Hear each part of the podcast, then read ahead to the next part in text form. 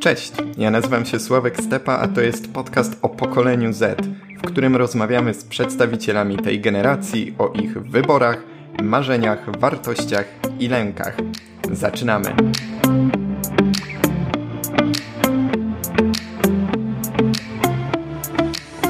Ja może tak tytułem wstępu zacznę od tego, że jeżeli dla kogoś w ogóle temat transpłciowości to jest totalna niewiadoma, ale to takie totalne naprawdę zdziwienie, jak, nie wiem, dla Ego Wałęsy informacja o przegranych wyborach w dziewięćdziesiątym piątym, to być może to nie będzie akurat najlepszy, najlepszy jakiś tutaj wybór, jeśli chodzi o, o, nie wiem, odcinek tego podcastu. Kacper natomiast nagrał rozmowę z Krzysztofem o. Gonciarzem i z Quebonafide. Dawno, dawno temu, no.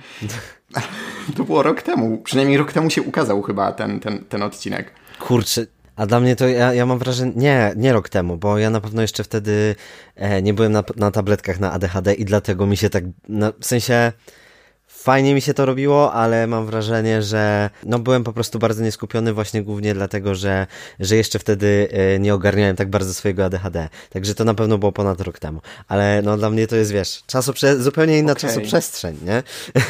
Ale wiesz co, tak w sumie z mojej perspektywy jakiegoś obserwatora, no to wydaje mi się, przynajmniej tak dostrzegam, że musiałeś dużo, nie wiem, dużo, dużo siły, dużo skilla włożyć w to, żeby w takim razie jakoś tak się skupić i tam wysiedzieć. Wyglądasz na takiego totalnie zaangażowanego w tę rozmowę. Zdecydowanie było to dużo bardziej męczące niż robienie tych rzeczy teraz. Po pierwsze, to była moja pierwsza taka duża rzecz, bo jakby no kampania Zalando, wiesz, no tam to było część ucinane, przemyślane dużo bardzo, a tutaj było tak na żywo, e, bardzo długa rozmowa też, także niesamowite to było, e, bo w połowie nam po prostu wleciała jakaś mucha i no to było takie rozproszenie, że koszmar.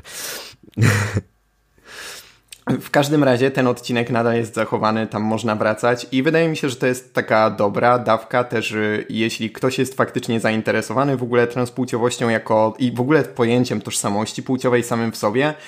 Tam też Quebonafide właśnie przyjmuje taką trochę figurę osoby, która, yy, która nie wie, ale chce się dowiedzieć i jest autentycznie tak tobą dość zaciekawiona, więc wydaje mi się, że do tego powiedzmy tutaj można odesłać i właśnie dzisiaj wolałbym się raczej skupić na tobie jako na reprezentancie pe- pewnego pokolenia i po prostu zapytać ciebie może też o obserwacje, yy, o to, co się zmienia, jak się zmienia, jakie są potrzeby i jak by to mogło wyglądać. Więc yy, bardzo miło mi jest ciebie tutaj powitać, Kacper. Bardzo miło mi z tobą też rozmawiać i, i cieszę się. No i witam też każdą osobę, która będzie tego słuchać. Dobra, czy chciałbyś, nie wiem, opowiedzieć coś o sobie w trzech słowach? Jakoś przedstawić się? Wiesz, tutaj... No to jak standardowa formułka, siemka, jestem Kacper, jestem transem.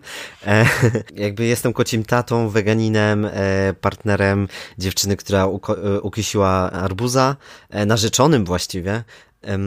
I no specjalizuję się, w sensie pracuję w branży reklamowej ogólnie, więc...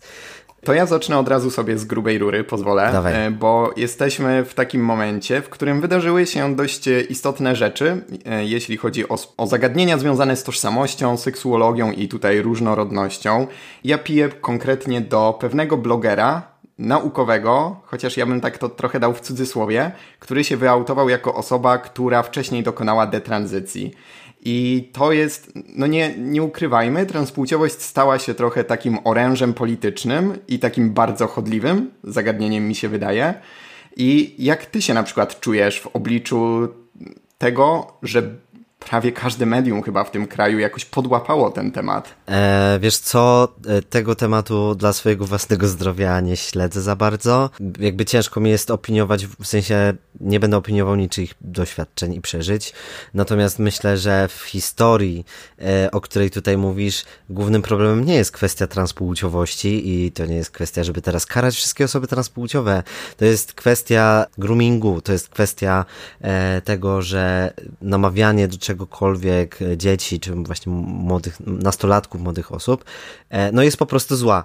I niezależnie, czy to będzie namawianie do tranzycji, czy namawianie do, nie wiem, zakupu sobie czegokolwiek, nie wiem, no po prostu do jakichś decyzji życiowych, podejmowania jakichkolwiek, no po prostu jest to nie w porządku, bo ja wychodzę z założenia, że mój transaktywizm i mówienie o tym ma polegać na opowiadaniu i tłumaczeniu, jak to, pokazywaniu obu stron medalu, tak? W sensie tych złych rzeczy, które y, można, y, na które można natrafić w procesie tranzycji i tych dobrych, a nie, wiesz, jakby zrzucanie wszystkiego, że na, na jedną kartę, bo ja nie chcę nikogo do tego namawiać, ja chcę, żeby osoby, które są faktycznie transpłciowe, miały w tym świecie lepiej. Więc jakby, no, to jest y, sama ta kwestia, natomiast jeżeli chodzi o taką sytuację ogólnopolityczną, y, ja się boję bardzo, y, ale nie o siebie, bo ja na, podczas rozprawy sądowej usłyszałem pytanie, które powtarzam sobie za każdym razem, kiedy, em, no, kiedy się właśnie boję o siebie. I było to pytanie, czy jestem świadomy tego, że jest to proces nieodwracalny, czyli kiedy już przejdziemy rozprawę sądową, nie można e, cofnąć tej zmiany. I to jest chyba pytanie naj, przynoszące największą ulgę, kiedy jest się faktycznie osobą transpłciową, przechodzi się tranzycję świadomie e, i, i jakby z pełną swoją własną zgodą. To jest chyba pytanie, które właśnie daje ulgę. Mm, natomiast no, co może być? No może być na przykład artykuł trzydziesty trzeci z Węgier, gdzie w, mm, prowadzono to, że w, we wszystkich dokumentach ma być podana płeć nadana po urodzeniu, a nie, e, więc jakby dotyka, dotyka do, szczególnie osoby transpłciowe.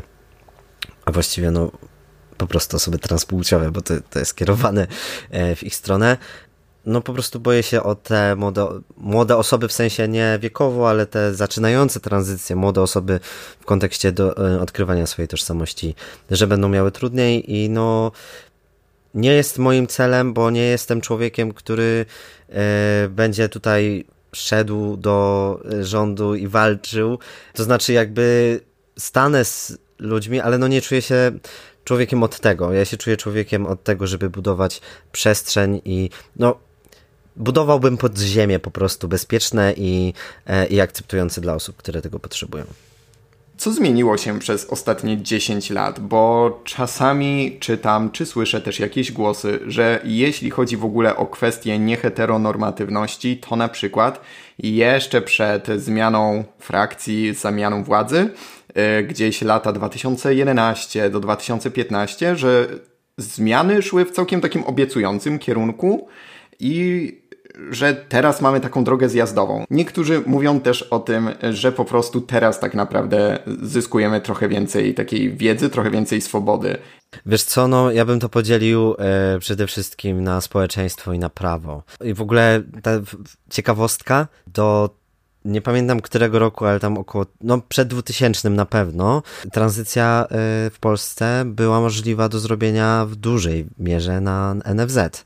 I to się w ogóle, wiesz, zmieniło właśnie całkiem niedawno, w sensie w perspektywie kilkudziesięciu ostatnich lat. No i tak, myślę sobie, że wcześniej, kiedy mieliśmy, powiedzmy, systemowo, była jakaś szansa, że faktycznie może pójdziemy w dobrym kierunku i systemowo coś się zmieni, na przykład transfuzja składała wnioski o to, żeby prawna część tranzycji była dużo mniej dehumanizująca, czy po prostu taka, jaka powinna być. No to teraz nawet nie próbują tego robić, bo wiedzą, że gdyby coś takiego złożyły, to najlepszą, w sensie najlepsze, co mogłoby się stać, to po prostu zostałaby odrzucona, a najgorsze to dostarczyłoby to takiej wiedzy, do której ktoś z partii rządzącej by się faktycznie przyjrzał i stwierdził, o, to możemy zablokować, to możemy zmienić, żeby utrudnić i tak dalej, i tak dalej. Więc systemowo jest dużo gorzej, ale w perspektywie systemu samego, nie? E, w sensie, no, chociażby kwestie zmieniania imion na neutralne płciowo, to też jest dużo większa, większe sprawdzanie po prostu urzędów stanu cywilnego e, przez górę, e, czy, czy jakby dany urząd poprawnie y, spełnia swoją rolę, czyli pozwala osobom zmienić imię tylko w jakichś poważnych sytuacjach, a nie poważnych w cudzysłowie oczywiście, no bo jakby dysforia jest poważną rzeczą. No jakby bardzo dużo osób dostaje teraz, yy, no, no przykro nam, ale nie, nie może pan tego zrobić, nie? Um, natomiast no z drugiej strony społeczeństwo dużo bardziej się ra- radykalizuje. Więc jeżeli radykalizuje się partia rządząca i za nią część ludzi, no to część ludzi, którzy do tej pory byli jak, no mi to nie przeszkadza i nie mam potrzeby się edukować na ten temat i yy, jakby wystarczy mi, że nie pobiję geja na ulicy, to teraz ma faktycznie jakąś większą potrzebę samoedukacji. Też jak social media pozwalają na to, żeby przedstawiać ten e, naszą perspektywę w taki ciekawostkowy sposób, a nie taki, wiesz, przytłaczający, nudny i kojarzący się z koniecznością przeczytania setki artykułów, nie? Chociażby ciekawostka, że osoba, która y, jest w związku małżeńskim i jest osobą transpłciową y, i odkrywa to i autuje się w momencie, kiedy już jest w, w małżeństwie, no to żeby zrobić e, prawną, pr, przejść prawny proces tranzycji, to musi się najpierw rozwieść, ponieważ, e, ponieważ jakby to już nie byłby wtedy związek hetero e, zgodnie z polskim prawem. E, no także mnóstwo takich, wiesz, rzeczy po prostu ciekawych, żeby wiedzieć. E, no i jak ktoś jest, wiesz, zobaczy, że o, to jest ciekawe, to może chce wie- dowiedzieć się więcej, no i tak to, tak to się gdzieś tam kręci. E, no i faktycznie no jakby l- ludzie się radykalizują w dwie, obie, w dwie strony, także pod względem tego, jak wygląda społeczeństwo, to ja na coraz więcej osób takich kumatych po prostu trafiam i, i chociażby moja zmiana, ja zmieniałem dowód osobisty w takim bardzo małym, małym miasteczku, yy, naprawdę takim maciupcim, gdzie byłem dosłownie pierwszą osobą, która zmie, yy, od, zmieniała dowód osobisty na podstawie zmiany, num, zmiany numeru PESEL. Yy, zebrało się chyba pół urzędu, które chciało wtedy wysłuchać mojej historii. Yy, A na pożegnanie y, powiedzieli mi, że cieszą się, że jakby stwierdzili, że no to jest ciężki i faktycznie dehumanizujący proces i żegnając mnie powiedzieli, że cieszą się, że chociaż oni mogli mi to ułatwić y, i uprzyjemnić. No więc jakby wiesz, no są dwie strony medalu zawsze. Okej, okay, ale czy to w takim razie oznacza, że właśnie ta społeczna zmiana też dociera do tych takich małych miasteczek, jakichś wsi być może, które w takim dyskursie politycznym raczej są kojarzone, że one to są ostoją tej partii rządzącej? No myślę, że tak, no jakby e, chociażby popatrzmy teraz na e, sytuację e, rolniczą, tak, gdzie no bardzo dużo rolników zauważa, że ojojoj, oj, chyba to nie jest najlepsza partia, mimo tego, że doda, dostali, do, dali pięćset plus, tak, i to co my osoby L G B T mówiliśmy już x lat temu, że teraz my, a za chwilę jakby będziecie wy, bo, bo tak to działa, że jeżeli jedną grupę społeczną wykluczysz i zepchniesz na margines, to potem robisz to z kolejnymi. Więc no myślę, że coraz więcej osób po prostu jest skrzywdzonych i to, czy są przy tym wszystkim przyjazne osobom L G B T, no to już jest inna kwestia, bo myślę, że robi się tak, że po prostu mamy wspólnego wroga, że tak powiem. Okej, okay, dzięki za doprecyzowanie. Skoro jesteśmy przy kwestiach związanych z przyszłością, czego ty obawiasz się w kwestii przyszłości? Co, co tutaj jest dla ciebie być może jakieś takie napawające trochę jak lękiem? No myślę, że wiesz, jak dużo jest takich rzeczy, tak? Jest niestabilna sytuacja gospodarcza, niestabilna sytuacja polityczna, jest inflacja, więc no mamy się czego bać, ale z drugiej strony no jestem w super zdrowym i szczęśliwym związku i przepraszam, że tak często do tego wracam, ale no mam po prostu świadomość, że mam tą osobę, mimo tego, że właściwie to jest jedna, jedna osoba taka, która jest mi najbliższa i która jest taką moją faktyczną rodziną, bo, bo oboje tą rodzinę albo nie mamy w ogóle, albo, albo gdzieś tam bardzo daleko. I mam bardzo bliskich znajomych, którzy, którzy po prostu są i mogę wierzyć w ich lojalność wobec siebie i, i też jakby nie chcę absolutnie nigdy ich skrzywdzić, wiesz, wiesz o co chodzi. W każdym razie po prostu mam wiarę w to, że sobie poradzimy, natomiast wiadomo, chciałbym, żeby było dobrze na tych różnych płaszczyznach, na które nie mam do końca wpływu, bo wiem, że wiesz, zarabiając dobrze, mogę robić więcej rzeczy. Po prostu staram się oddawać tyle, ile dostaję i całą tą przestrzeń, którą mam już zagospodarowaną i zaopiekowaną i tą energię, którą oszczędzam jakby dzięki temu, że, że to wszystko jest w porządku, oddawać po prostu innym, ale tak po prostu, no nie wiem, dlatego, że jestem człowiekiem, a nie, no wiesz, dla jakiejś gratyfikacji, po prostu dlatego, że jestem człowiekiem, nie?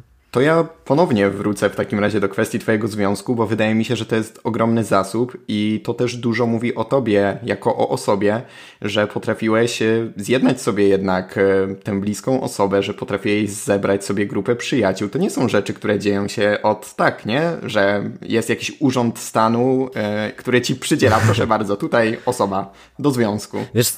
Wiesz co, myślę, że bardzo dużo przeróżnych toksycznych relacji za mną i czy z, w sensie i z mojej perspektywy, bo no nie wiedząc kim jestem przez bardzo duży, długi okres życia, no nie dziwię się trochę, że ludzie też nie wiedzieli kim jestem i wiesz, byłem tą czarną owieczką w szkole, co oczywiście nie usprawiedliwia żadnego hejtu, przemocy i tak dalej, ale łatwiej jest mi zrozumieć, że jakby to nie jest tak, że ze mną wszystko było w porządku, bo no jakby nie było, ale no też nie jestem złym człowiekiem po prostu, nie? Więc no tak, w sensie dużo, dużo tych relacji, które mam obecnie, powstały na przestrzeni tych kilku ostatnich lat faktycznie, od kiedy się wyautowałem i bardzo dużo właśnie zawdzięczam tej samoświadomości pracy gdzieś tam w swojej głowie, którą robię.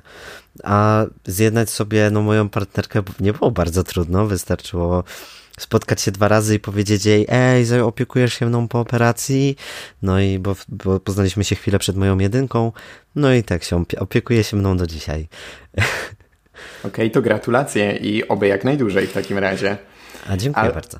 Słyszę dużo takich autorefleksyjnych wątków i podobno autorefleksja jest gwarantem rozwoju człowieka, więc być może to jest jakaś pierwsza tu cecha gatunkowa młodego pokolenia. Jakie no jeszcze... jak nas nie stać na terapię, to trzeba sobie radzić samemu. Trzeba autoterapia chociaż jakaś. No. Jakie jeszcze różnice widzisz, obserwujesz między tobą, twoimi rówieśnikami, a starszymi pokoleniami? Wiesz co, ciężko mi... Yy... zaobserwować tak między moimi rówieśnikami, na zasadzie rówieśnikami na przykład ze szkoły, bo to są ludzie, którzy w dużej mierze poszli na studia, często w ogóle nie związane z tym, co e, uczyli, czego uczyliśmy się, bo w technikum rekl- organizacji reklamy e, skończyłem i no je, wiesz, mi się wydawało, że dobra, nie pójdę na studia, e, znajdę sobie po prostu pracę gdziekolwiek, bo na szczęście mam ten przywilej, że jestem w stanie dopasować się prawie do każdej pracy i nawet jeżeli będę turbo zmęczony, przestymulowany i tak dalej z tym swoim A D H D, to, to jakby jestem w stanie, nie? się trochę zmusić do tego. Zaczynając tą tranzycję, nie spodziewałem się, że wiesz, teraz ja byłem jurorem w konkursie Young Creators, Creatives Cannes, a nie widziałem tam żadnego mojego znajomego ze szkoły i nie jest to u mnie poczucie takiej przechwałki, czy że o, ale to ja jestem w takim razie ten zajebisty, nie? Tylko to jest takie poczucie, że hej, nie poszedłem tą drogą, e, ścieżką stricte e, technikum, studia, praca i wchodzenie po, poszczególnie na te, te, te, ścież, te, te szczebelki kariery, tylko zrobiłem coś zupełnie, wiesz, jakby... Swoją drogą jakby założenie mojego TikToka to było takie, nie wiem, to, to totalnie spontaniczne, nie? Ja, Taki impuls. Tak, no, no trochę impuls, trochę e, ten, bo ja po prostu nagrałem śmieszny filmik, do, była taka piosenka My dick is big, my dick is very big. No ja tam poruszyłem, w sensie napisałem jakiś śmieszny tekst a propos tego, że nie mam siusiaka. No i zaczęli ludzie po prostu pytać, nie? Właśnie to jest to, że ludzie się zaczęli interesować, bo było to dla nich ciekawe. Wiesz, ile to kosztuje, jak to się dzieje. Mm. Jakoś to poszło, nie? E, oczywiście, no, jest w tym trochę tam tych moich zasług, że faktycznie się staram, że się przykładam na tyle, ile umiem, że jakby spędzam na tych social mediach bardzo dużo czasu e, i, i robię jakby dodatkowe rzeczy, ale, e, ale no właśnie, jestem tutaj i nie widzę tych swoich znajomych ze szkoły. To było dla mnie takie ciekawe odkrycie. Po prostu...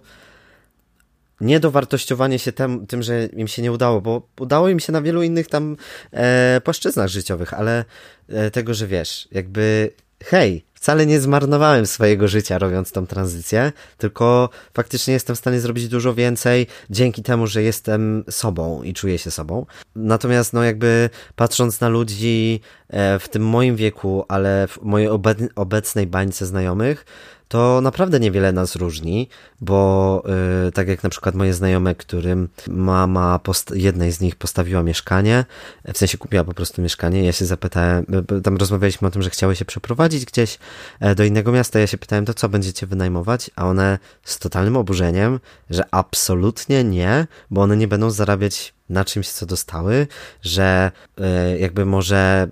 wiesz, za kwestię zwrócenia rachunku, za rachunki i tak dalej, ale no nie tak, żeby na tym faktycznie zarabiać. To jest jakby fajne w, w tym moim pokoleniu, z którym teraz trzymam, w sensie z tymi ludźmi, że to są właśnie tacy przeciwko temu systemowi, ale właśnie, wiesz, jakby osi- osoby, które świadomie chcą korzystać z tych przywilejów, które mają i... E- oddawać przestrzeń, której nie potrzebują. To są ludzie, którzy nie celują w to, żeby być miliarderami, a jeżeli chcą być bogaci czy bogate, to właśnie tylko dlatego, żeby czuć się bezpiecznie i móc oddawać to, co, to czego mają za dużo, czego już nie potrzebują innym osobom. To są ludzie, którzy kochają zna- znajdować super rzeczy na, ze śmietnikach, na śmietnikach. Zresztą ja też sam ogarniałem całe mieszkanie właściwie z rzeczach z O L X a i z drugiej ręki i z pchlego targu, e, a na działce teraz, całą działkę teraz ogarniamy tylko i wyłącznie, że, znaczy no tylko i wyłącznie, jakby możliwie najbardziej śmietnikując właśnie.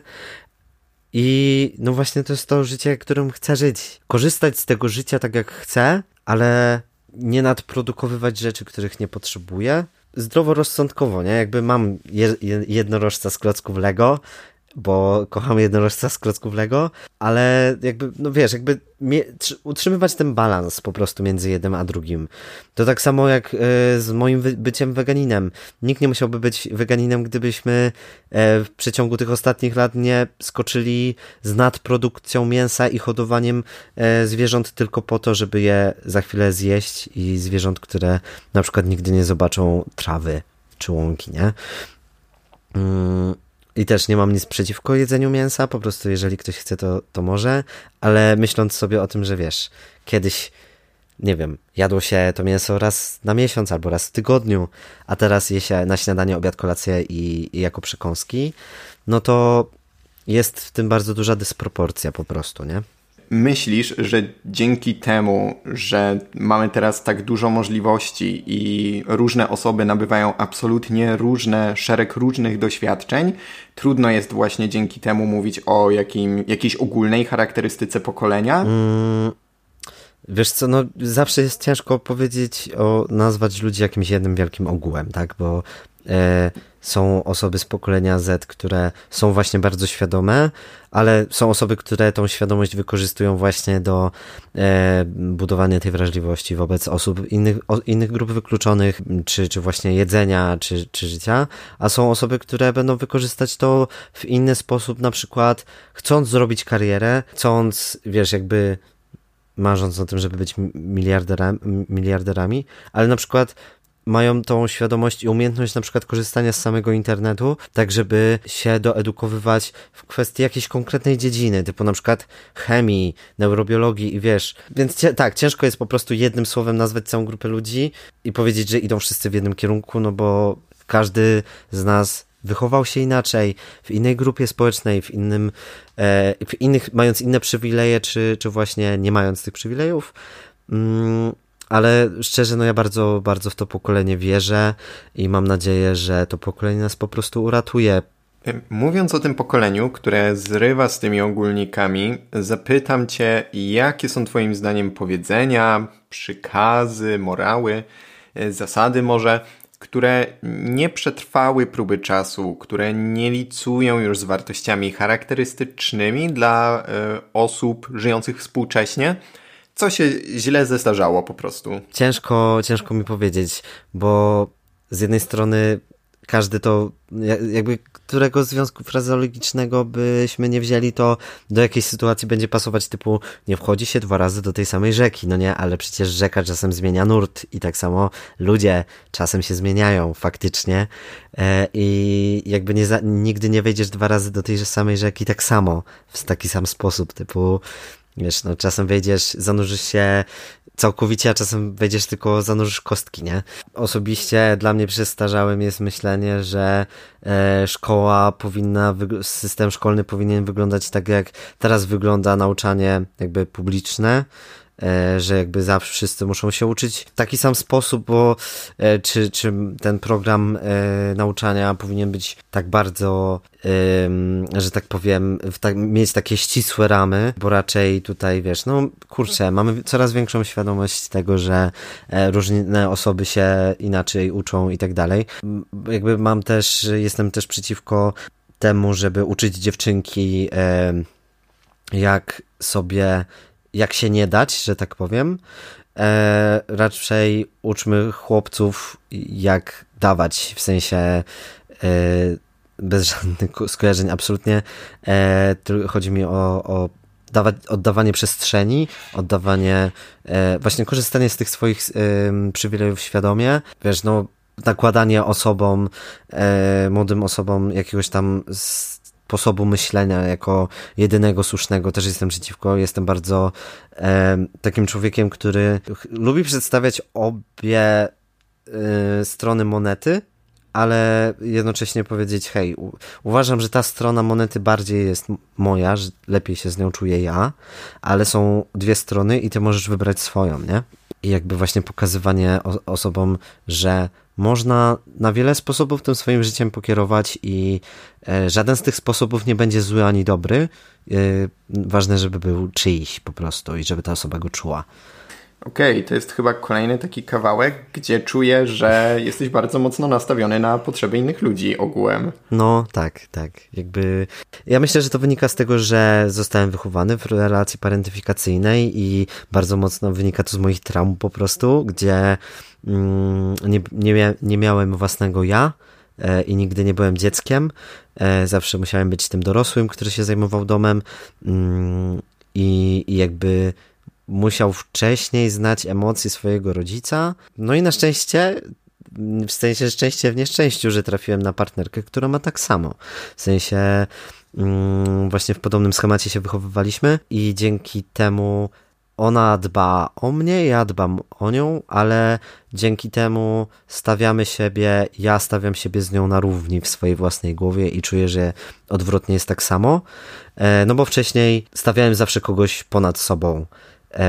No i wiadomo, było to bardzo niezdrowe i czasem wykorzystywane, a czasem no takie coś, co odpycha cię od kogoś wręcz, nie? Że można się czuć przytłoczonym, że wydaje ci się, że dla kogoś jest się ważniejszym niż ten ktoś czuje, w sensie no, że takie odbieranie może być nie w porządku i tylko, że właśnie ja nie zrozumiałem tego, dopóki nie doświadczyłem tego sam od drugiej osoby. I właśnie dzięki temu, że tego doświadczyłem i myślę, że ona też doświadczyła, no to zobaczyliśmy, jak bardzo ważni jesteśmy dla siebie nawzajem i że hej, faktycznie jesteśmy ważnymi ludźmi dla siebie samych, nie? Tak, no bardzo jestem nastawiony na, odpowiadając na twoje pytanie, tak. Jeśli chodzi o jakieś takie kwestie, może właśnie związane z wychowaniem, jakie rady byś udzielił młodym rodzicom albo osobom, które teraz myślą o, o dzieciach? Ja też trochę piję do tego z tego względu, że czasami słyszę, czy w jakichś wywiadach psychoterapeuci mówią, że w pracy z pokoleniem Z to pojawia się jeden taki główny czynnik, który odpowiada za trudności tej młodzieży czy młodych ludzi i to są ich rodzice. Tak, no nasi rodzice są główną przyczyną naszych traum. No niestety, niestety, ale tak jest. W sensie rodzice, mając na myśli osoby, które nas wychowywały i były ponad nami, no bo to jest realna rzecz, że ci ludzie mieli wobec nas jakieś oczekiwania. Na początku byliśmy bardzo nieświadomymi, podatnymi na różne rzeczy istotami i ciężko jest zauważyć z perspektywy rodzica, że dziecko przestaje być całkowicie zależnym, a staje się e, absolutnie świadomą jednostką. I dopóki... A, i na dobrą sprawę, kurczę, jakby niemowlak płacze, dlatego że jest mu z czymś źle i tak komunikuje to, że hej, coś się ze mną dzieje, nie wiem co, ale zgłaszam ci to. Jakby podejrzewam, że nie wiem, no dawno temu byłem niemowlakiem, ale wiesz, domyślam się, że to dziecko właśnie samo nie wie, czy chce jeść, czy chce sikać, czy, e, czy chce spać. W tym, w pewnym momencie rodzic powinien przestać się domyślać, czego to dziecko potrzebuje i jakby przestać decydować za dziecko i, i mówić mu, ty się czujesz tak i tak i dlatego jest ci źle. Albo przestań płakać, bo to wcale, wcale to nie powinno ci być przykro, co beczysz, bo e, przewróciłaś się, przecież nic ci się nie dzieje, patrz, no nic ci się nie dzieje, nie?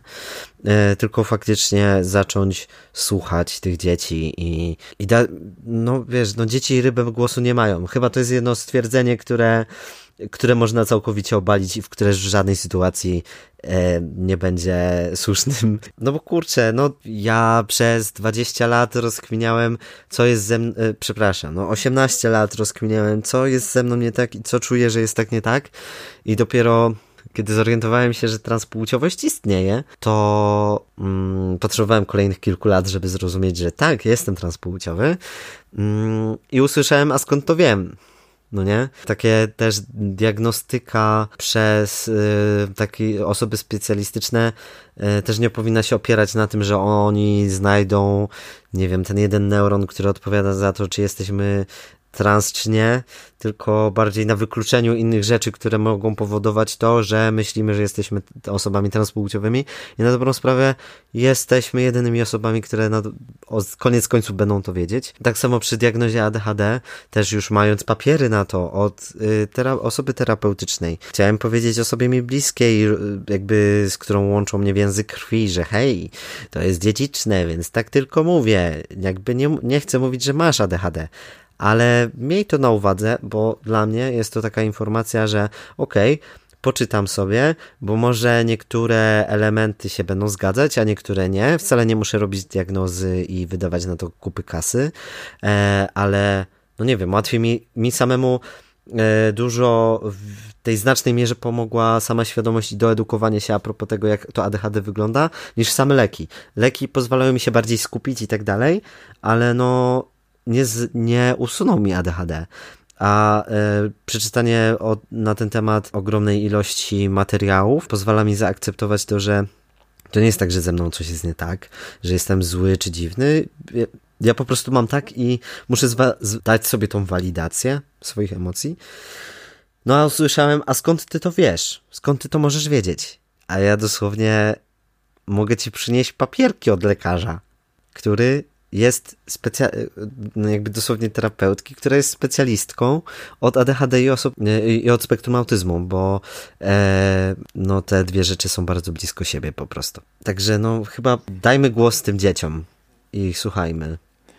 Jasne, bo tak jak mówisz, czasami sama wiedza to potrafi być taki kawałek, taki puzzle, który gdzieś tam wpada i czasami po prostu zyskujesz, nie? Że okej, okay, czasami mam tak, no bo faktycznie tutaj pewne rzeczy można by wytłumaczyć jakimiś, mhm. jakimiś właśnie, nie wiem, czy byciem na spektrum, czy A D H D.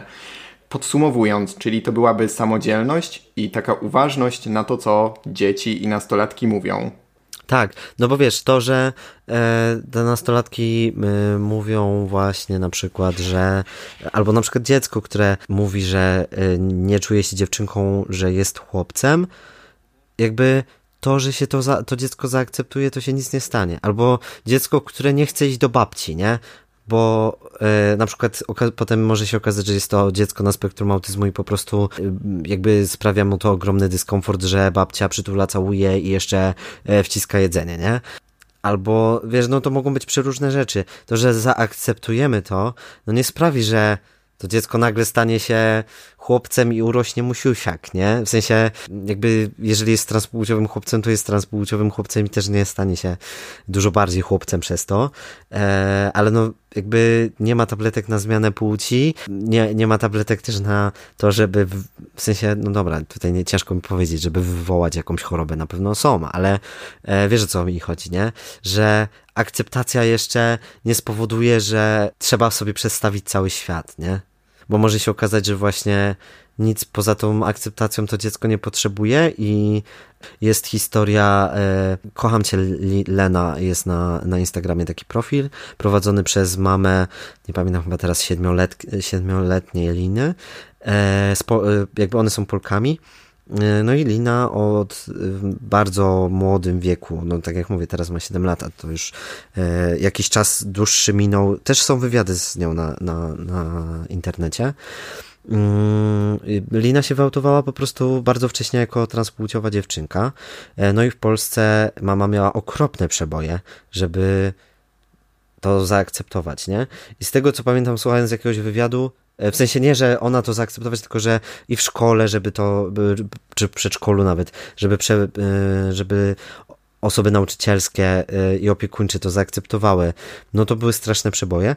No i pojechały chyba do Francji na wakacje, w sensie całą rodziną. No i tam Lina mogła nagle chodzić w sukieneczkach i w ogóle, i wracając do Polski przed granicą mama kazała jej założyć spodnie, bo zwyczajnie bała się, że będzie jakiś problem na granicy, na przykład, że dziecko, które ma w dokumentach, dokumenty ma wystawione na chłopca, siedzi w sukience, nie? Ta Lina bardzo się źle czuła i jakby nie, one... Ta mama nie próbowała się dostosować do społeczeństwa. To, ta mama stwierdziła, że dostosowujemy się do dziecka.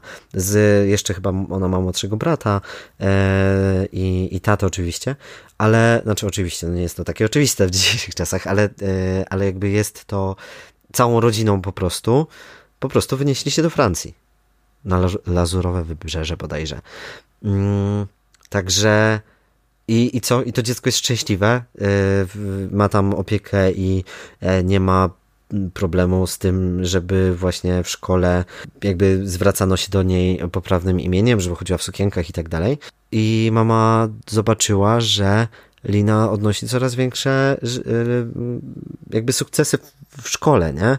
Yy, I że w ogóle chce do niej chodzić i że czuje się jakby... To jest to, co często rodzice myślą, kiedy dziecko im się autuje jako transpłciowe, jako gej, głównie jako transpłciowe, że oni teraz stracą dziecko, że oni teraz muszą przeżyć żałobę po swoim dziecku.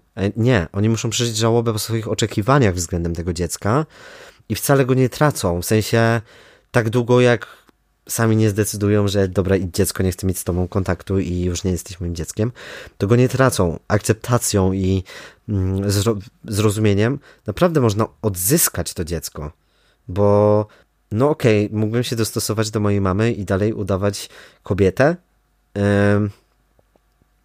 i naprawdę byłoby jej dużo lepiej patrzeć na mnie nieszczęśliwego, zagubionego, samotnego, jakby stłamszonego przez cały świat, yy, bojącego się w ogóle myśleć o tym, że mógłbym odnieść jakikolwiek sukces, czy woli widzieć yy, syna zamiast córki, który nie boi się i który spełnia swoje największe marzenie, który buduje zdrowy, dobry dom yy, i, i tworzy nową rodzinę, która no z założenia ma być bezpieczna i super, który się spełnia, realizuje i, i sięga po marzenia swoje.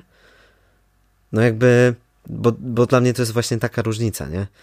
I, I cieszę się, że w moim życiu udało się tak, że postawiłem na siebie w którymś momencie, w, w tym wszystkim, co rozmawialiśmy właśnie, że stawiam wszystkich ludzi do ponad siebie. Najpierw zawsze stawiałem, na, na, na początku stawiałem swoją mamę po prostu. Mm.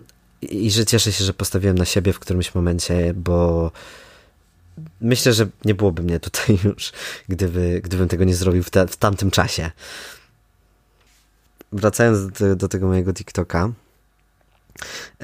jak już nagle się na tych moich social mediach zebrało coraz więcej osób, wiesz, musiałem sobie postawić takie zasadnicze pytania, co ja chcę tutaj robić w ogóle, nie? Bo nigdy nie myślałem o tym i dalej nie myślę o sobie jako o influencerze żadnym.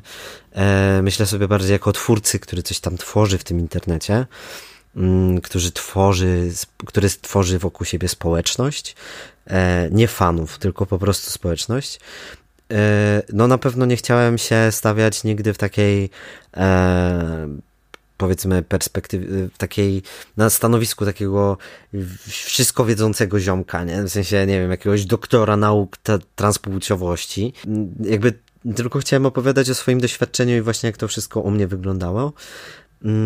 A zyskując właśnie tą widoczność, stwierdziłem, że chcę być po prostu takim Kacprem, jakiego potrzebował ten mały Kacper. Że skoro ja nie widziałem osób dorosłych, transpłciowych osób dorosłych, które po tranzycji kontynuują swoje życie i że jakby mogą coś osiągać, no to tutaj no stwierdziłem, że kurczę, no to jakby hej, jest to potrzebne, ja tego potrzebowałem kiedyś. A no ile osób będzie podzielać to moje zdanie, że, że jest to potrzebne, to tyle osób będzie mnie po prostu obserwować i to, co robię. Bo, bo generalnie, wiesz, ja tranzycję, jak sobie zaczynałem, to, to z takim poczuciem, że nie wiem, czy kojarzysz film Bran- o Brandonie Teenie. E, to jest e, Boys Don't Cry, Nie czas na łzy. To jest o, o jakby historia, o bio, biograficzna historia osoby e, transpłciowej, który e, no zmarł śmiercią tragiczną, niestety, natomiast no, do tej pory jego nagrobek jest podpisany jego deadname'em. Wiesz, miałem momenty, że zastanawiałem się, po co ja w ogóle żyję i uświadomiłem sobie, że żyję tylko dlatego, że nie chciałbym, żeby na moim nagrobku znalazł się mój deadname. Więc no całą tranzycję robiłem z myślą, że odbiorę ten dowód osobisty i się zabiję po prostu, bo no tak widziałem wtedy świat, no ale cały ten proces dał mi super narzeczoną, bezpieczny dom, jakby wszystko tego, czego nie miałem w życiu. No i wychodząc właśnie, słysząc za swoimi plecami, że cieszymy się, że, że mogliśmy ci jakkolwiek to ułatwić, przechodziłem przez drzwi do mojej narzeczonej, wtedy jeszcze dziewczyny, która kręciła mi filmik po prostu, żebym miał na pamiątkę, więc też mm, będąc ze mną w taki sposób, jak ja potrzebowałem, świętuję moją transpłciowość, celebruję moją transpłciowość w pewien sposób. Mm, i stwierdziłem, kurczę, ja teraz mam po co żyć, że jakby ch- chcę, w sensie no w ogóle nie myślę o tym, żeby, e, żeby zrobić sobie jakąkolwiek krzywdę, bo, bo czuję się dobrze i bezpiecznie.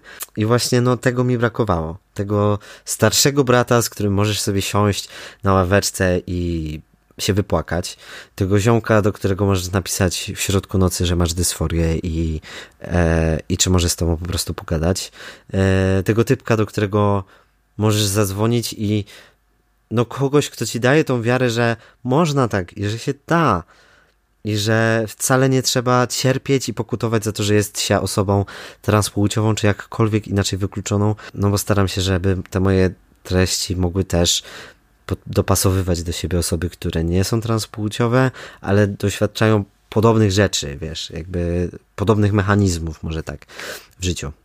Ciężko jest mi powiedzieć, co bym powiedział, no bo nigdy nie wiem, po prostu, bo naj, naj, najśmieszniejsze jest to, że zresztą słyszysz, mi jest ł- bardzo łatwo mówić, więc myślę, że po prostu każdą tę osobę chciałbym przytulić, bo to jest mi trudno robić, tego się, to jest dla mnie bardzo ważna rzecz, bo no nigdy nie miałem tego w dzieciństwie, więc tak, no chciałbym po prostu każdą tą osobę, jeżeli oczywiście by chciała, uściskać jak po prostu starszy brat, który ma to już za sobą i, i pogratulować. I jakbym mógł, to każdej osobie transpłciowej upiekłbym to, transowy tort na jakby na zakończenie. W sensie na ten moment, kiedy ta osoba uzna, że tranzycja jest już zakończona i że doszła do tego momentu, w którym chciała być, żeby móc dać jej ten tort transpłciowy, żeby se zdmuchnęła te świeczki i żeby wiedziała, że teraz jest czas na to, żeby znaleźć nowe marzenia i żeby iść dalej, bo kończąc tranzycję często jest tak, że właśnie masz takie... Ja tak miałem, że doszedłem do momentu, w którym Od, do którego zaplanowałem sobie życie i nie mam nic dalej, e, bo nie spodziewałem się, że kiedykolwiek tak daleko zajdę, nie? A tu się okazuje, że jeszcze jest od cholery możliwości przed, przede mną, przed, przed kimś po prostu. E, jest jeszcze życie po, po prostu. Ty zdajesz sobie sprawę z tego, jak potężny proces psychologiczny odbyłeś, że ty w zasadzie stworzyłeś siebie samego na nowo, że byłeś w stanie właśnie wypracować jakieś w ogóle nowe strategie radzenia sobie, że byłeś w stanie zrealizować sobie jakieś wcześniej postawione cele, wymyśleć siebie na nowo w ogóle też. Ty... Wiesz co, hmm, czy sobie zdaję sprawę z tego? Widzę to na pewno w oczach Stewy, w sensie mojej partnerki, E, bo jakby ona jest bardzo często w szoku, jak bardzo jestem takim ogarniętym człowiekiem. Natomiast no ja jeszcze myślę, wiesz, o tym w perspektywie tego, że ja pochodzę z Nowej Huty, wychowałem się na puszkach z Caritasu e, i wyprowadzając się z domu od, od wyprowadzki z domu nie dostałem grosza na życie, nie?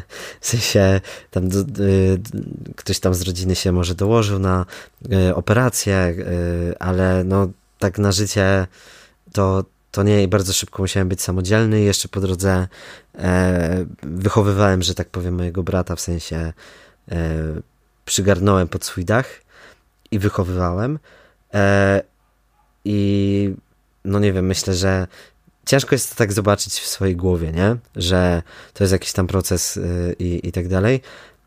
Zdaję sobie z tego sprawę, bo tylko, że widzisz, no ja się teraz czuję jak, jakbym znowu pozwoliłbym sobie być sobie siedmiolatkiem z tymi marzeniami siedmiolatka, marzeniami właśnie o bezpiecznym domu, rodzinie i... Bo jakby ja nigdy nie mówiłem, że o, chcę zostać policjantem, jakby ja, ja po prostu zawsze chciałem zostać dobrym mężem. Znaczy, no nie myślałem też, że mężem, ale wiesz, dobrym partnerem i w ogóle. I po prostu widząc, jak dużo rzeczy po sobie pozostawiam, dobrych, to, to, to widzę na pewno. Jakby z mojego brata jestem strasznie dumny i strasznie go kocham.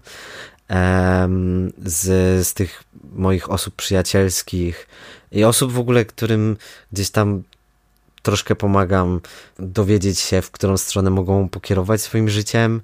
E, oczywiście pytany, nie tak, że ten, tylko kiedy, kiedy ktoś chce tej pomocy, to, to też po tym widzę. No i przede wszystkim po ogromnej ilości wiadomości, które dostaję, w sensie no, że od czasu do czasu, w sensie to są dla mnie ogromne wiadomości, bo nigdy się nie spodziewałem, że dostanę chociaż jedną, e, ale od czasu do czasu ktoś do mnie pisze, wiesz, że towarzyszę mu w całej drogi, drodze odkrywania, że dzięki temu, dzięki mnie w wieku lat, nawet czterdziestu chyba się zdarzyło, że, że ktoś do mnie te, napisał, udało mu się wyautować, bo, bo jakby z, zobaczył, że można być odważnym i że właśnie można postawić siebie na pierwszym miejscu w pewnym, w, niezależnie ile ma się lat. E, cieszy mnie też to, że ja w tym internecie już jestem ponad trzy lata e, i wiesz, no ma się trzynaście lat, to już można założyć TikToka, e, więc i są osoby szesnastoletnie, które do mnie piszą i, e, i właśnie mówią, że gdzieś tam w tym e, odkrywaniu siebie byłem gdzieś obok zawsze i no ja tego nie miałem, więc myśl, jak sobie pomyślę, że jakbym był trzynastolatkiem i widział takiego Kacpra, to bym, i to, to byłbym, no byłoby mi totalnie łatwiej na pewno, ale gdybym wiedział, że ten Kacper to jest mój przyjaciel, mój brat, albo jest po prostu mną, tylko za, za, za parę lat, no to, to w ogóle chyba, nie wiem, posikałbym się ze szczęścia pewnie, nie? Albo na przykład, o, to co mnie jeszcze cieszy, to to, że czasem też dostaję takie feedbacki, że ktoś tam dzięki mnie się zaangażował też w aktywizm i że na przykład pomaga lokalnie albo robi coś tam. No jakby moim celem też nie jest to, żeby być jedynym transpłciowym facetem do pół, na półce, którego można wybrać i po prostu zawsze i do wszystkiego, tylko chciałbym umożliwić swoim ziomkom, osobom, które chcą coś działać, do tego, żeby też mogli coś zrobić, nie? Czy to jest na przykład to, że udostępniam zrzutki na tranzycję, by te osoby też mogły zebrać kasę, no bo jakby wciąż ja ten ten, ten, ten following mój no, przyszedł sobie tak, o, nie wiem skąd i, i nie jest po to, żebym był sobie influencerem, tylko jest po to, żeby, żebym mógł pomagać realnie osobom transpłciowym. E, no niestety za bogaty nie jestem i, i to jest często jedyna forma, którą mogę zrobić, ale no chciałbym doprowadzić do sytuacji, gdzie załóżmy, przyjdzie do mnie taki Netflix i powie: Kacper, słuchaj, chcemy kręcić film i szukamy fajnej osoby transpłciowej, która chciałaby grać, a ja mówię: ekstra, mam, słuchaj, trzy osoby, które, nie wiem, chcą zostać osobami aktorskimi, albo w ogóle, nie wiem, są w jakimś takim, w sensie uczą się w tym kierunku, albo, no nie wiem, osoba, która chce napisać książkę i na przykład miałbym kontakt do, nie wiem, jakiego, jakiejś, nie wiem, fabryka słów na przykład, nie? Że, i mówię: słuchajcie, nie chcecie autora transpłciowego, wiesz, żeby jakby te osoby mogły funkcjonować w tym świecie na równi z osobami cispłciowymi i, e, i spełniać swoje marzenia po prostu. No i właśnie chcę zbudować taką przestrzeń i zbudować tą bazę kontaktów, powiedzmy, e, nie dla siebie tylko i wyłącznie, tylko właśnie po to, żeby e, móc ją udostępniać po prostu innym i udostępniać tą przestrzeń, tak jak mężczyźni, płciowi mężczyźni powinni udostępniać przestrzeń innym grupom społecznym, głównie kobietom w tej w obecnej sytuacji, nie? Z tego, co mówisz, słyszę, że jesteś inspiracją dla naprawdę wielu ludzi. Kto dla ciebie jest role model, albo kto był takim, jak, taką, taką postacią, od której ty czerpiesz? Stewunia. Stewunia. Po prostu, no moja narzeczona, dlatego jest moją narzeczoną po prostu. Dobra, ja pozwolę sobie jeszcze też zadać jedno pytanie. Jaka twoja cecha, mhm. albo która twoja cecha sprawiła, że udało ci się to wszystko przetrwać po prostu? Nie wiem, nie wiem jaka cecha. Ciężko mi powiedzieć, może wrażliwość po prostu. E, no jakby moje A D H D, które każe mi robić różne śmieszne rzeczy w życiu e, i, i po prostu, wiesz, interesować się mnóstwem rzeczy i mm, dzięki temu, mimo moich znowu społecznych lęków i, i tego, że jakoś tak zawsze się wstydzę wszędzie i wiem, że tego teraz nie widać i nie słychać, ale no Jest, jesteśmy sobie w internecie, a nie w, w życiu, gdzie jest dużo ludzi, których nie znam, a które, którzy na przykład znają mnie, to mimo właśnie tej, tej, e, tych społecznych lęków, robiąc te, te różne śmieszne rzeczy i mając właśnie w pogotowiu różne śmieszne ciekawostki i tego, że ci młodzi ludzie są coraz bardziej otwarci e, i nagle nie przeraża ich o tym, że po drugim słowie rozmawiamy o, e, o kupie albo o jakichś takim deep shit rzeczach i, i rozważamy wszechświat i, i jakoś tak, nie wiem, no też chyba potrafię sobie zjednywać ludzi, ale to jest tak, albo się mnie, potrafię sobie ich zjednać, albo się mnie nie lubi, chociaż domyślam się, że przy, nie wiem, ciężko, ciężko tak siebie opisywać, ale wydaje mi się, że mogę sprawiać wrażenie takiego często wycofanego albo takiego człowieka, do którego nie ma dostępu i którego boi się ktoś inny poznać, ale jak się jest szczerym i otwartym wobec mnie i, i chce się rozmawiać, no to zyskuje po prostu przy drugim poznaniu bardziej, że tak powiem. Mm, ale tak, no po prostu miałem zajebistego farta do ludzi.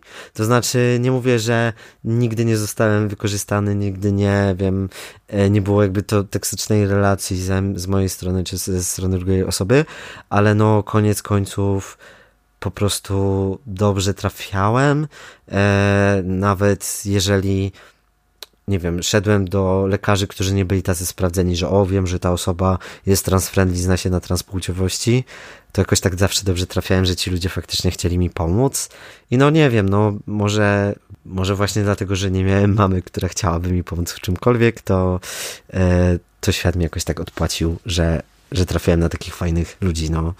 Na przykład pani, która mi robiła prześwietlenie całego mojego ciałka, bo przed hormonami i do, no w ogóle do tranzycji musiałem zrobić i tarczycę i coś tam, jakby wszystko, wszystko, wszystko. Tam do pani przyszedłem i musiałem się wyautować, bo no już wyglądałem stereotypowo męsko, a mimo tego, że byłem przed hormonami, a w papierach widniał dead name i ta pani tak mnie podpytała, że po parę rzeczy, typu, czy faktycznie trzeba pozywać swoich rodziców do sądu. E, ja jej troszkę tam popowiadałem i po badaniu, na przykład, wiesz, zapytała się, czy może mnie przytulić i się popłakała, nie? Albo, a na, drugim, na drugiej wizycie, gdzie tam jeszcze kolejne musiałem prześwietlenie zrobić, to też, e, też już wiedziała, kim jestem. E, także naprawdę mega, mega dobrze trafiałem na ludzi i chyba Chyba to, mnie, chyba to mnie uratowało, że mimo tego, że bardzo dużej części byłem samotny, to zawsze była gdzieś tam ta jedna osoba, yy, która w danym momencie no, starała się przynajmniej być tym wsparciem, więc no, mam nadzieję, że już teraz yy, jakby tak na stałe zostanie Stewa. Jest na, też na TikToku i na Instagramie Ksawery, który bezinteresowny oner. I no jakby mieliśmy tak do siebie, w sensie ja tak oglądałem tego TikToki i tak mi coś strasznie grało w tym typie, w sensie taki miałem no nie wiem, no, nie, nie byłem w stanie oglądać po prostu jego filmików, bo ta jego taka ekspresja była dla mnie e, jakąś tako, jakimś takim murem, no ale yy, on zaczął robić yy, penisy po prostu z silikonu medycznego, bezpieczne dla osób transpłciowych i zanim, to je, zanim je wypuścił, e, zapytał się, czy chciałbym z nim pogadać, e, bo chciał mnie wprowadzić w projekt, żebym przetestował w ogóle e, ten jego cały sprzęt.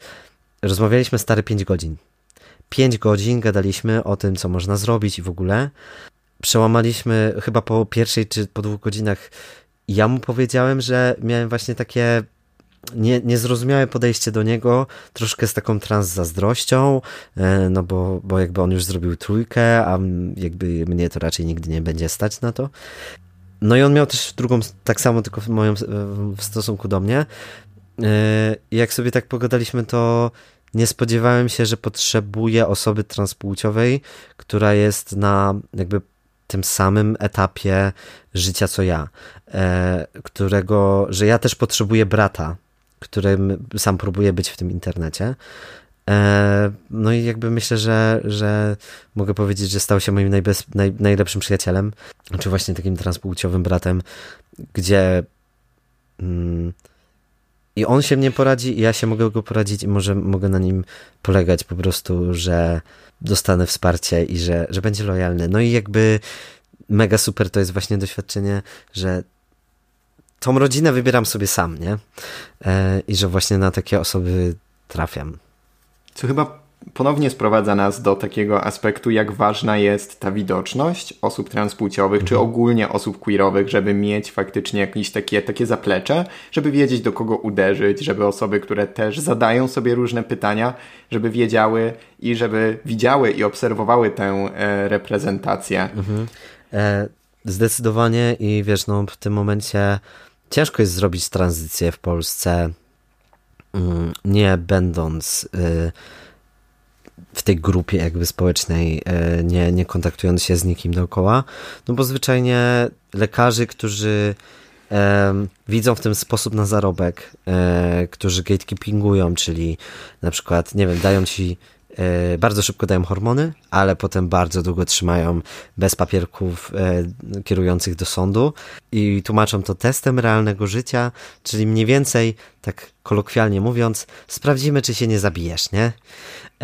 No sam przeżyłem na hormonach dwa lata, pra, no prawie dwa lata, bez zmienionych dokumentów i ja się cieszę, że w tamtym momencie był COVID, bo naprawdę to tak wiele problemów stwarza, że na przykład takich wiele momentów, kiedy musisz się wyautować w ogóle, że no jest to ciężkie, dlatego...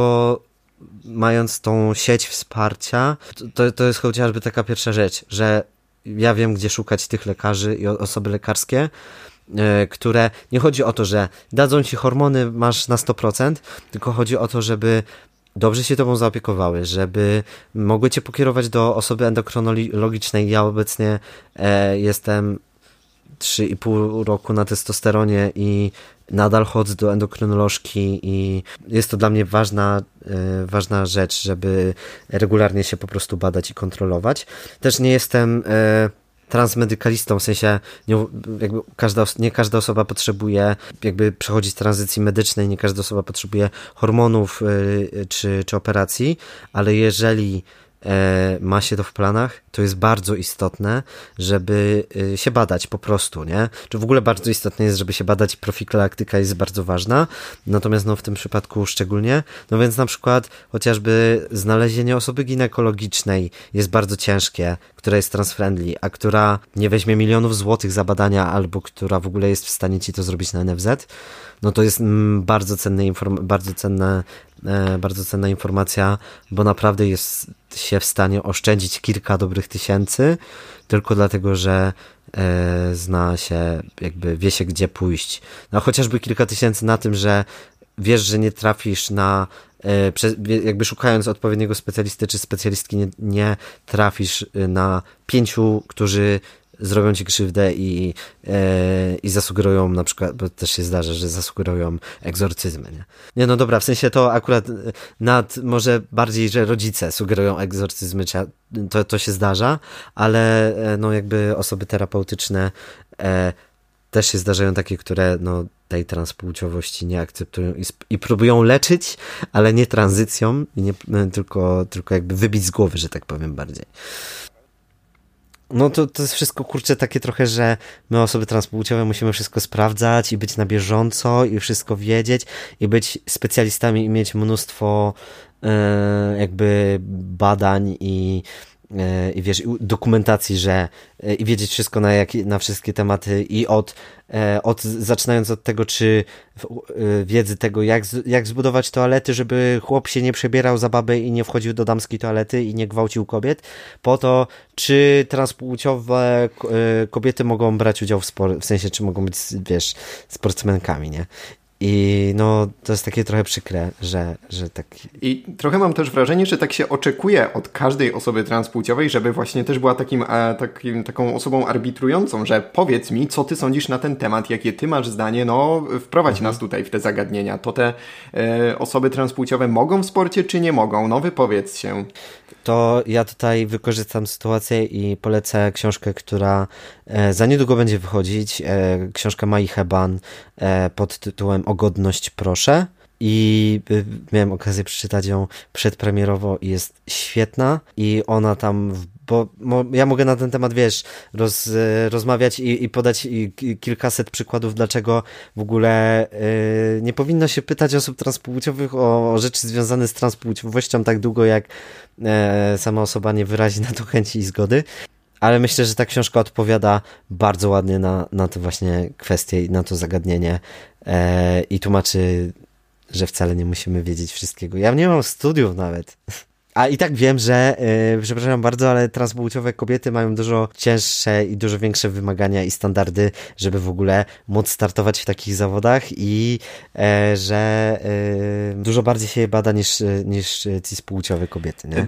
Ja mam wrażenie, że to jest cały czas taki aspekt przekonywania, że niektóre osoby wyrażają pogląd, że wszystkie osoby absolutnie trzeba przekonać do jakiegoś punktu widzenia i że dopiero wtedy będziemy w stanie, nie wiem, ruszyć z jakimś tutaj postępem społecznym czy coś takiego, podczas gdy to jest bardzo życzeniowe myślenie i bardzo idealistyczne, bo w historii chyba nie było takiego momentu, gdzie by sto procent osób było przekonanych do czegoś takiego. To nie jest w ogóle potrzebne.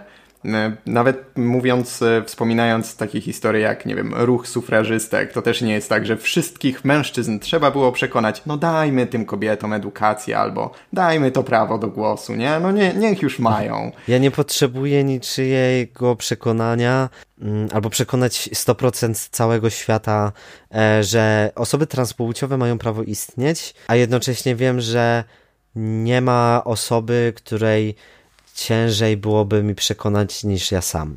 W sensie e, to też jest rze- jedna z rzeczy, które dość często powtarzam, że będąc osobą transpłciową raczej nie spotka się większego transfoba niż ja byłem dla samego siebie. Bo dla innych, jasne, spoko, róbcie sobie co chcecie, ja tam wam ten, ale dla samego siebie no nikt mnie tak bardzo nie próbował odwodzić od myśli o tranzycji, nikt tak dużo razy nie zmusił mnie do feminizowania się, ubierania w standard, stereotypowo kobiece ubrania i robienia sobie makijażu, i nikt tak dużo mi nie, nie zrobił krzywdy, jak ja sobie zrobiłem sam, nawet moja mama. Kacper, czego można tobie życzyć? Żeby już było ciepło i żeby mi pomidorki ładnie wyrosły na działce. Okej, okay, dobra, to w takim razie po pierwsze dziękuję za, za twoją obecność, za to, że tak odważnie byłeś w stanie mówić o elementach swojej historii, swojego doświadczenia, dorastania, które być może to nieoczywiste, ale mogą być trudne, i z taką łatwością byłeś w stanie to tutaj przedstawić. Proszę bardzo, życzę, żeby pomidorki bardzo ładnie wyrosły. To jest, myślę, takie bardzo ciekawe zakończenie tej rozmowy, bo rozmawialiśmy właśnie wcześniej o trudnych jakichś doświadczeniach. Dużo akcentowałeś to, jak szczęście jest istotnym elementem w swoim życiu, i kończymy na takiej tutaj lekkiej nutce, że no dobra, no to niech chociaż pomidorki ładnie wyrosną. Będę po prostu szczęśliwy. Nie, musiał, nie, nie tylko pomidorki, ale cała działeczka, żeby tak nam obrodziła w tym roku, żebyśmy nie musieli do warzywniaka chodzić. Ta normalność w całej tej nienormalności całego mojego życia, nie? Także Myślę, że to tak właśnie wygląda. Myślę, że też nie jest mi już trudno mówić o tych wszystkich sytuacjach i mówię też o nich z taką e, pewną świadomością, że właśnie mam je przepracowane, nie? I dla kogoś, jakby nieraz mi się zdarzyło prowadzić panele, na których ludzie płakali, jakby totalnie rozumiem, I, ale za, za każdym razem byłem taki zdziwiony, nie? Że ej, płaczecie, a mnie to spotkało, jak miałem siedem lat, nie? Hej, dorośli ludzie, po prostu wróćcie do domu i powiedzcie swojemu dziecku małemu, że jest bezpieczne i że będziecie je akceptować, bo yy, przechodzicie na panel dorosłego faceta i patrzycie na jego wspomnienia, wiesz, z czasów dziecięcych. Możecie mu po prostu tego oszczędzić swoim własnym dzieciom. Niczego więcej nie oczekuję. I myślę, że właśnie dlatego mi się mówi o tym z taką łatwością, bo no, bo lubię sobie żartować z tego wszystkiego i wiesz, koniec końców po prostu mam szczęście i myślę, że byłbym takim dobrym stoikiem, nie? Odnalazłbym się w tym, w tej sytuacji, bo kurde, no naprawdę dużo rzeczy w chole beznadziejnych się działo, ale koniec końców mam swoją narzeczoną, która mi zrobi dzisiaj kluski na kolację i e, i wiesz, no jakby nie potrzebuję nic więcej do szczęścia na dobrą sprawę. Wierzę, że jesteś katalizatorem dobrych zmian, że mogło być tak, że po jakiejś prelekcji, po którymś spotkaniu ktoś wrócił i powiedział faktycznie swojemu dziecku, że jest bezpieczne, że będzie zaopiekowane i być może to jest jakaś taka sytuacja, która za x lat przez tę osobę będzie wspominana jako może jakieś właśnie formujące, jako jakieś takie jedno z istotniejszych wspomnień, które zostało tak zaindukowane przez ciebie. Więc Boże. Dzięki ci za to. E, życzę ponownie szczęścia oraz obfitości w tym roku. E, dziękuję tobie również e, za f- no, fajną rozmowę. Rzadko e, staczamy na takie głębokie tematy, bo często po prostu lecimy o transpłciowości, o basic rzeczach. Także bardzo, bardzo dziękuję.